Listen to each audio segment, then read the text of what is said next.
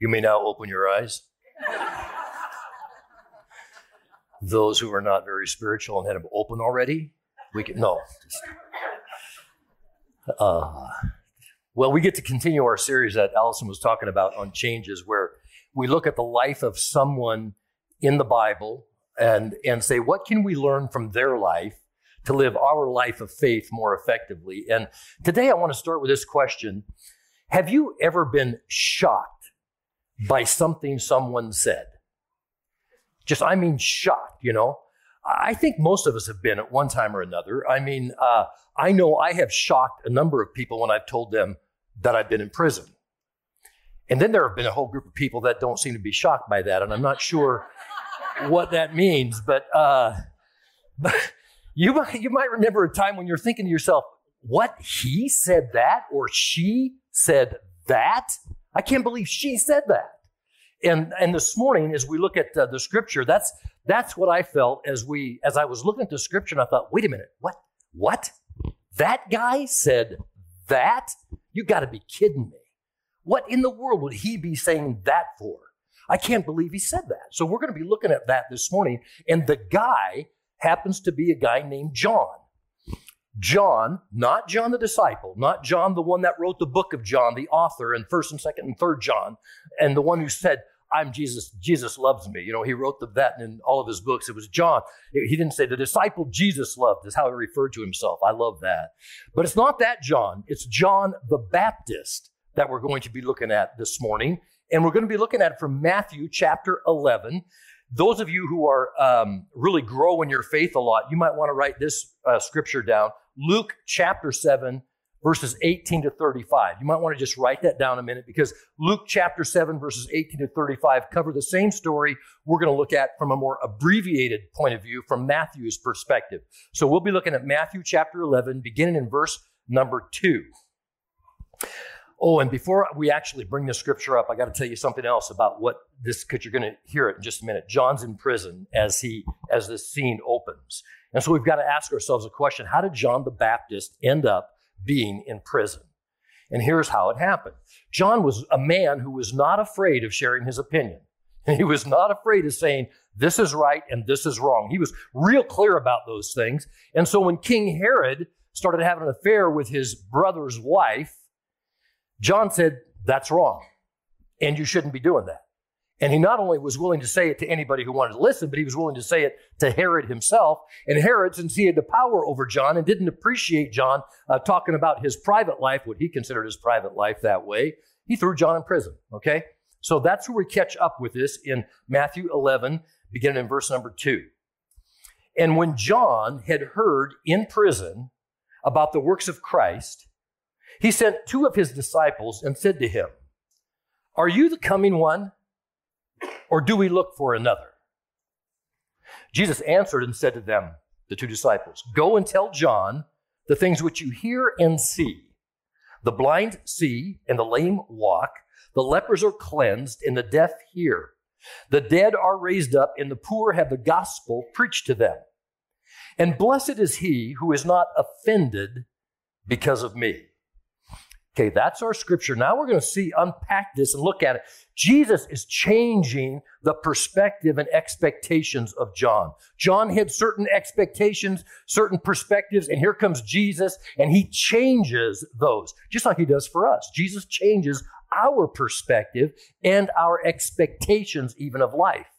At the time that John asked those questions, Jesus' ministry is going. I mean, it is, he's in high ministry mode. He is healing sick people. He is casting out demons. He's even raised dead people. Those of you who are going to read that uh, from Luke's perspective, right before that, Jesus actually raised someone from the dead. So his ministry is just blowing and growing. All kinds of people coming to him, all kinds of people beginning to believe in him.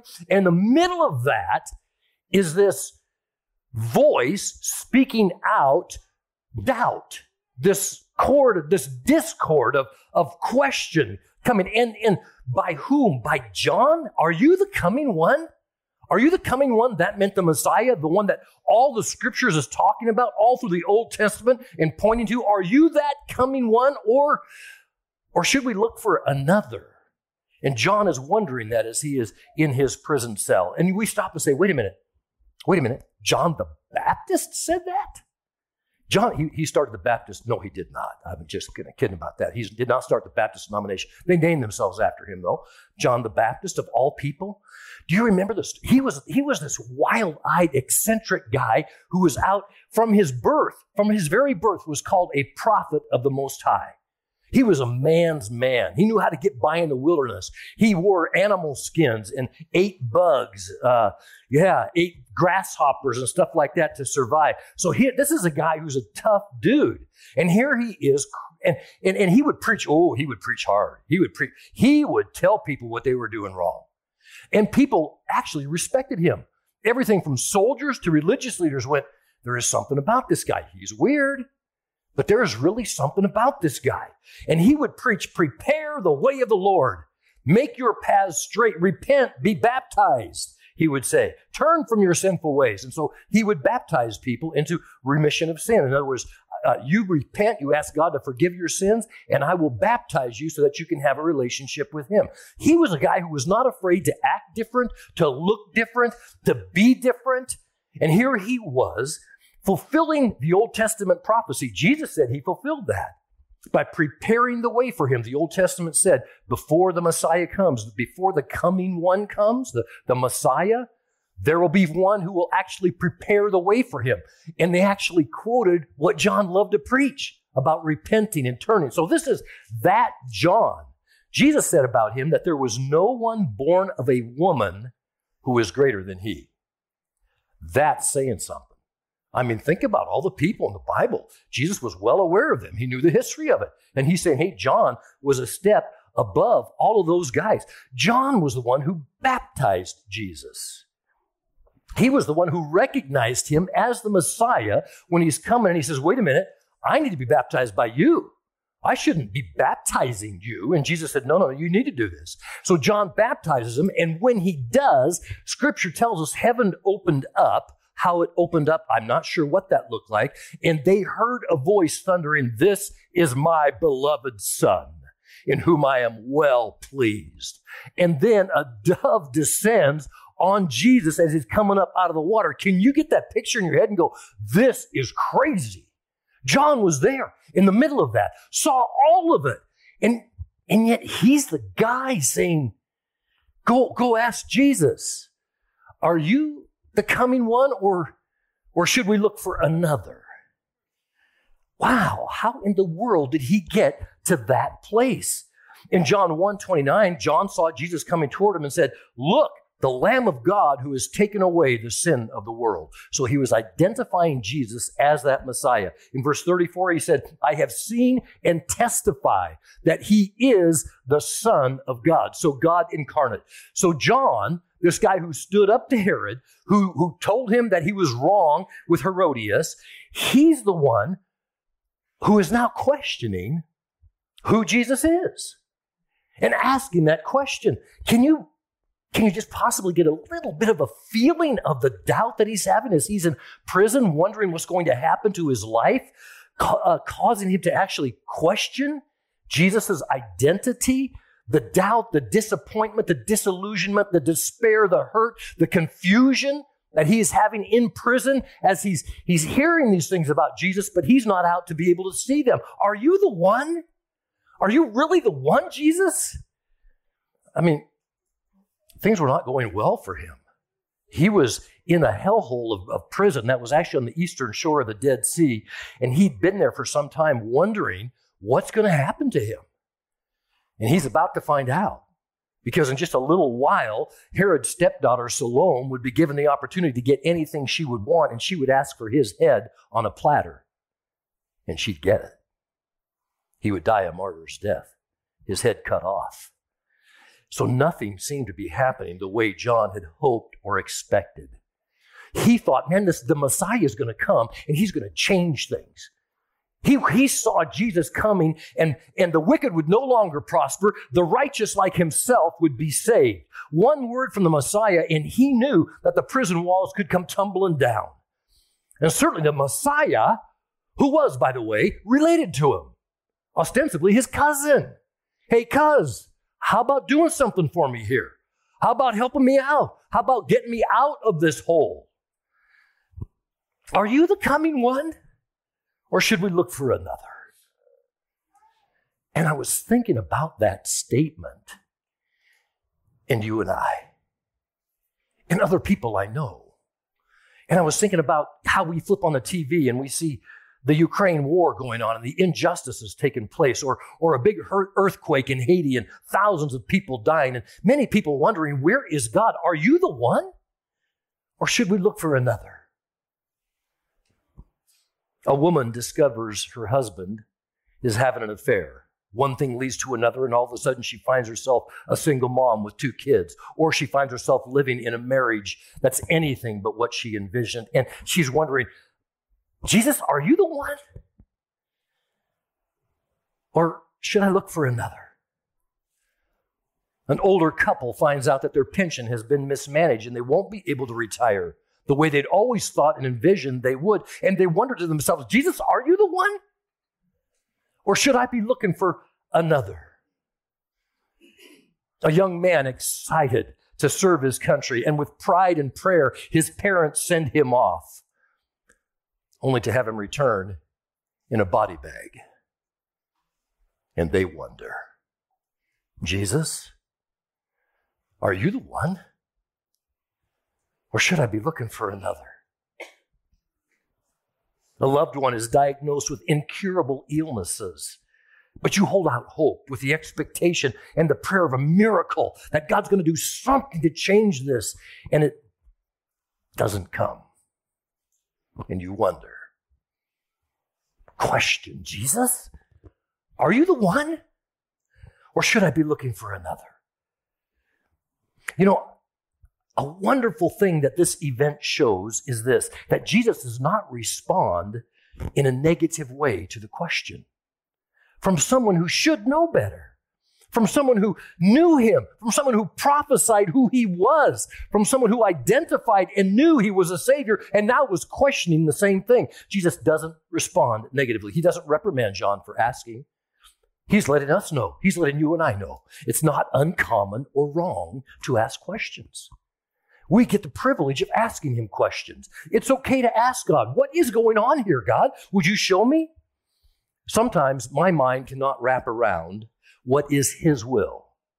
And my, my heart has a hard time accepting his plan at times. So I need to ask him, help me to understand what's happening here. Help me to understand why, in this case, you answered my, re- my prayer request in the way I really wanted to. And in this, in this case over here, you did not answer it the way I wanted you to. And Lord, I don't understand what the difference is between why this person you, you miraculously cured of cancer and why this person you took home.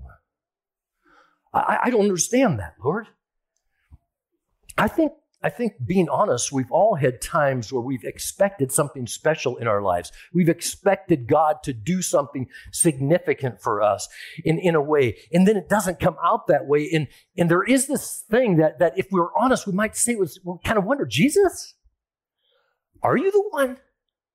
Are you the one?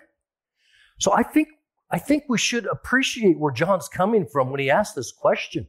He was understandably confused. He, he didn't think he would end up alone and in prison. And, and he had to wonder why is Jesus letting the Herods of this world get away with murder? Why is he letting an innocent man like me set in prison? Why is he letting my life ostensibly come to an end like this? Jesus, are you the coming one, the Messiah, or should we look for another? But here's the thing that John does so right. And this is what I want to encourage you with today. Jesus, he, goes to Jesus, the word for the answers. He goes to Jesus for the answers. He doesn't go to somebody else. He says to his disciples, I can't go to him myself. I'm going to send you to. Go to him and listen to him. Here's how Jesus responds in verse 4. Again, let's go back. He says, Go back and report to John what you hear and see. The blind receive sight, the lame walk, those who have leprosy are cured, the deaf hear, the dead are raised, and the good news is preached to the poor. So Jesus is describing to John's disciples look, look, listen and watch and see what's happening here and go back and report that to John. But he was doing much more than that. There was a secret message inside of what he was saying that was meant specifically for John to understand. Jesus was actually quoting from Isaiah, the 34th chapter and the 61st chapter. Scriptures that John would have known absolutely that identified what the Messiah, the coming one, would be doing. And so he's saying, John, remember, I'm now fulfilling those things. Jesus changes our perspective and our expectations. He says, John, I'm fulfilling the messianic prophecy. Do you see this? And so I just want to encourage you when we have those questions, and you will. If you're a new believer and you haven't had them yet, hang around a little while. You'll have them. And you'll start wondering what in the world is going on. It's okay to have those questions as long as you go to Jesus for the answers and say, Lord, show me what this is. Show me what this is. I, I, I, don't understand this. And I love the fact that it says to go to Jesus, the Word, for the answers. Because you see, Jesus is called by John now, not, not John the Baptist, John the author in the book of John. Jesus is called the Word. And other times they called Jesus the Word. What do we call this? The Word. God, The Bible is the Word of God. The Bible is the Word. So we go to the Word, Jesus, and we go to the Word, the Scripture, to get the answers. And it works this way Lord, would you show me? Would you show me what the answer is to this question I have with what's going on here? I don't get why, why this and not that. And, and, and here's the thing I, I remember um, or early on in my faith, when I really started asking Jesus these questions, and he was answering in ways that I mean, he would just impress stuff on my mind, or I'd be having this question, I would be asking him about it, and then I'd be talking to somebody, and sure enough, they would have the answer for the question. It was a cool thing. And and and I, so I just kept going to Jesus, asking questions, and he was answering and responding. And then and then one day I had this question. I came to him. I said, Lord, what's the answer to this? I'm wondering about this. And I could, and it was like nothing, nothing, nothing, nothing. And I remember going, I was getting frustrated. And I, and I thought, well, he's always seemed to have answered before. He's not answering now. What's going on here? And so I just said, Lord, what, what, what's going on? I, am not hearing you. Why am I not hearing you? I keep asking you this question, and it feels like you're stonewalling me. And all of a sudden, I felt like the Holy Spirit impressed on my mind. He said, Because I've already told you. And I thought, I don't remember you telling me. I don't remember you telling me. Oh no, I've already told you. You just don't want to look where I've told you. Why would I tell you when I already told you? It's in my words, it's in the scripture. And, and he was essentially telling me, I'm tired of you coming to get the shortcut and me having to tell you again and again. I put the answers in there. Go read it and find them. And I'll show them to you. So we go to Jesus, the Word, and we say, Lord, help me with this. Show me this and we go to his word and say, or show me here. Because if you've already told me, you just need to show me where. And I can and I can step into that and I can live that. So Jesus is saying to John, would you look at my track record? Look at the people I've helped and healed. Look at the people whose lives have been changed for the better, John. And remember what scriptures this fulfills. It's in that word as well. Jesus is the one that changes our perspective and expectations. The greatest evidence that Jesus is who he says he is comes from the changed lives of his followers. It's the greatest evidence that he is who he said he is, is when you look at people who have sincerely realized what Jesus has done for them and said, I want to now serve you, I want to live for you, and you watch their lives. And it's their changed lives that get people to go, oh my goodness, something is really different with this person. Had this happened just recently where somebody said, Have you noticed what's happened to Bill lately? What happened to that guy? Ah, I could tell you what happened to that guy, but better you ask that guy what just happened to him. And, and then you'll see as he talks about how Jesus has changed his life, his perspective, and his expectations. This the, today, I could call people up here right now, and I know I don't know all of you at all, but I know a number of you, and I know that I can call people up here who used to be alcoholic, who used to wallow in depression, who used to be addicted to drugs or pornography, who used to be in prison, who used to be living for themselves, and they've re- entered this relationship with Jesus, and it has changed who they are. And they're an example, a picture of that. Here was the thing that was happening to John. John was looking for a Messiah that he thought would be uh, political that he thought would take over right now and right the wrongs in and, and jesus came and said no no i'm doing it. I'm not talking about a political kingdom here. I'm talking about a heavenly kingdom. And that's my mission is to get people prepared for an eternity not just for a temporal life that seems to be more balanced and okay. So jesus was not the messiah that john the baptist expected. The truth of the matter is he was a better messiah with a bigger picture in mind than John the Baptist expected. And by the way, when things do not happen the way I think they should, or sometimes you and I both think they should because it seems right, often God's got a different plan and He's looking at it from a different perspective. He has this incredible advantage over us. He can see it from outside of time, and we cannot. And so sometimes He says, No, no, no, you think this is what's right because you're living in this but I see this from back here and I see all of it. And so I'm not going to answer your request for this because what's better is what comes from this view of all of it. Can you trust me with that? Can you trust me with that? And then he concludes his message to John by saying, And blessed is he who is not offended because of me.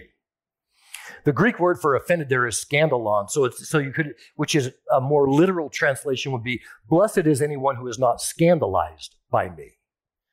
Or if you like uh, the way the old Greeks viewed that word, they viewed it like a, like a stumbling block. So blessed is anyone who does not stumble or get tripped up on me. So, so I would suggest this don't stumble because Jesus does things differently than you expect. So easy for us to do, to get frustrated, to kind of miss out because it hasn't happened like we thought it should. But Jesus is saying, Blessed is the one who doesn't stumble because of their misconceptions of who I am. Or blessed is the one who accepts me for who I am, even if they don't understand everything that happens in the world. Jesus was not carrying out his ministry the way John thought the Messiah would. And that's what brought him to ask the question Jesus, are you the one? Or should we look for someone else? John's ministry focused on judgment. God's going to come and judge you, and man, you better repent. You've heard, uh, you know, some people you call it turn and burn pre- preaching is what we call it, right? You better turn, you're going to burn, man. You're going to burn in hell if you don't turn, you know. And uh, and then Jesus comes and he's offering grace and mercy. He said, Oh no, God's a God. Yes, God is a God of judgment, and you better pay attention. He's a God of judgment. But He's coming with mercy and grace, and He'll receive you to Himself, and He'll take care of all the sins that you've had. Oh, what a, what a scandalous thing to be preaching. You have an opportunity to have all of those things dealt with, which kind of brings up an important question for us. What kind of Christ do you expect? Hmm. What do you think he looks like? Is he a liberator? Or is he the stern judge? Is he a distant, untouchable, divine Son of God? Or is he a personal, intimate Savior? I can just tell you this if, if he is that, that distant, divine thing that's out there somewhere for you, I, I, I pray that you would be able to find him in another way. And the reason I do is because it's so hard to just go, okay, I know you're God, I know you're God, so I'm going to be good with the fact that you're out. But when he says, no, no, I want to speak to you. I want you to know how much I love you. I know everything about you. I created you. I know you better than you know you. So don't try to hide you from me because I made you. Just come to me and speak to me and talk to me. He wants that kind of an intimate, deep relationship with you. And the only thing that's keeping you from having it, if you don't have that today, is your desire to go get it. Is you taking the time to say, Lord, I've got to be with you. I need to hear you speaking to me. Uh, this is so important to me. I don't want any other relationship to be more important because if I can get that right with you, I'll be better in every relationship that I have. With that being first in my relationships, every other one will be better because of it. Sometimes we form these ideas about Jesus that are not true. And sometimes we, we, we view him as our personal wish grantor. I'll talk to you, Jesus, because I want, because I need. Uh, I'll talk to you, Jesus, because we really would like a better house. I'll talk to you, Jesus, because I really do need a new car. I'll talk to you, Jesus, because I hope you're going to bless my business or bless my job or bless my family or help me with this or help me with that. That kind of image of Christ, friends, is listen, it's dangerous. Because it, it, what happens is if he doesn't grant our wishes the way we think he should, then we begin to do this with him. Well, I, I, why, why, you're not doing what I want you to do. And he's saying, would you just, would you just love me for what I've done? Would you love me for what I've already done from you? The fact that I've already, I have paid the price, Jesus is saying to you and I. He's paid the price for our sins. If that isn't enough by itself, I have no idea what would be. So, would you love me for that? And then let me speak to you about the other issues that I will direct you, I'll guide you, I will teach you, I'll protect you, I'll love you, I'll even walk through the valley of the shadow of death with you personally because I love you, because I want to have that kind of an intimate relationship with you. So, Jesus is saying to John, he sends back this message. He's basically saying, John, hold on to your faith. Don't stumble just because I'm not what you expected. And I would encourage you with that today. Hold on to your faith. Go deeper with him. Don't stumble because he may not be what you expected. If he hasn't done that for you, if he's been what, if he's reacted in ways that, that you're going, I didn't expect that, and it makes me a little bit nervous, it makes me uneasy. I'm not sure if I can trust stepping deeper into this relationship with him. I want you to understand something. The issue is always between you and Jesus. It's not other people. You don't have to worry about that. It's the issues between you and Jesus. Do you think of him as demanding and overbearing, full of those thou shalt not do's? If you do so, you need, you need a new expectation, a new perspective of him, because Jesus said in Matthew 11 28, Come to me, all you who are weary and burdened, and I will give you rest. Take my yoke upon you and learn from me, for I am gentle and humble in heart, and you will find rest for your souls. For my yoke is easy and my burden is light. That's what Jesus says about himself. Or maybe you think that he's kind of distant and unconcerned with what happens to you. If so, you need a new perspective and expectation of Jesus. Because Jesus says in Matthew 28 20, I am with you always. I am with you always. That means you individually. That means you as a person. That means you separate from your spouse, separate from your friends, separate from anybody else. He's saying, I am with you always. But not if you don't let him be. Not if you don't ask him to be. He will not force himself upon you. Maybe you think of Jesus as someone who's supposed to make life easier, things go the way you want them to. If so, you need to change your perspective and your expectations because Jesus himself said this in John 16 33 In this world you will have trouble. Some of the translations are tribulations, but be of good cheer. I have overcome the world. Gang, listen to me. Jesus is nothing if he's not honest. He is so straightforward. He is so straightforward. So when people tell you, well, you know, if you become a Christian, you won't have any problem with these things anymore. yeah, that's not what Jesus says.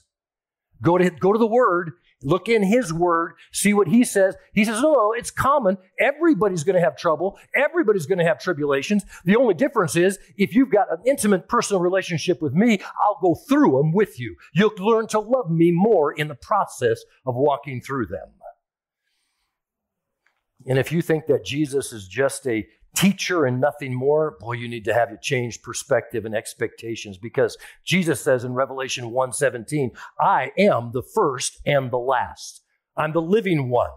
I was dead, and behold, I am alive forever and ever, and I hold the keys to death and Hades.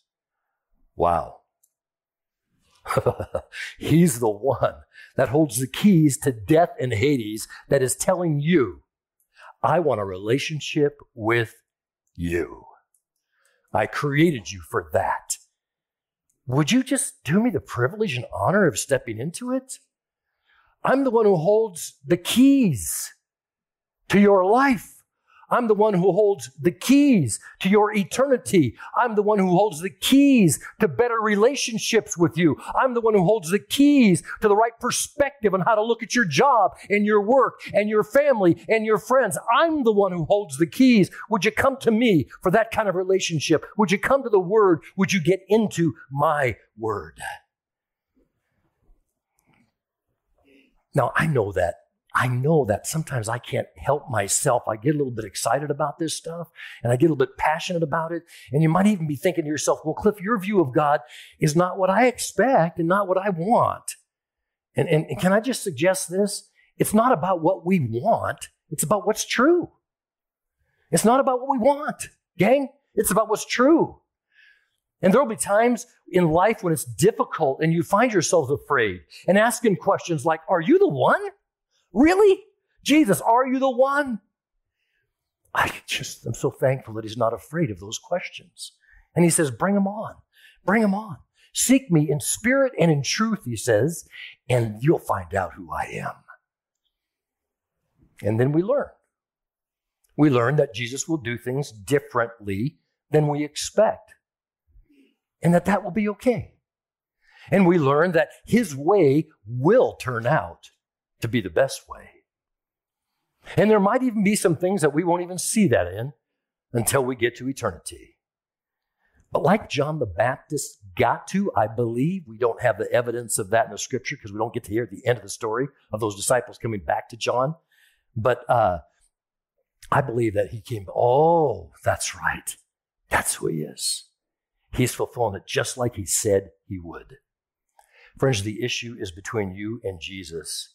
And you need to go to Him and His Word for the answers. Go to Him. That's why John sent his disciples to Him. That's why we read about the woman with the issue of blood who just thought to herself, if I could just touch the hem of his garment. And she went to him. She found a way to get to him.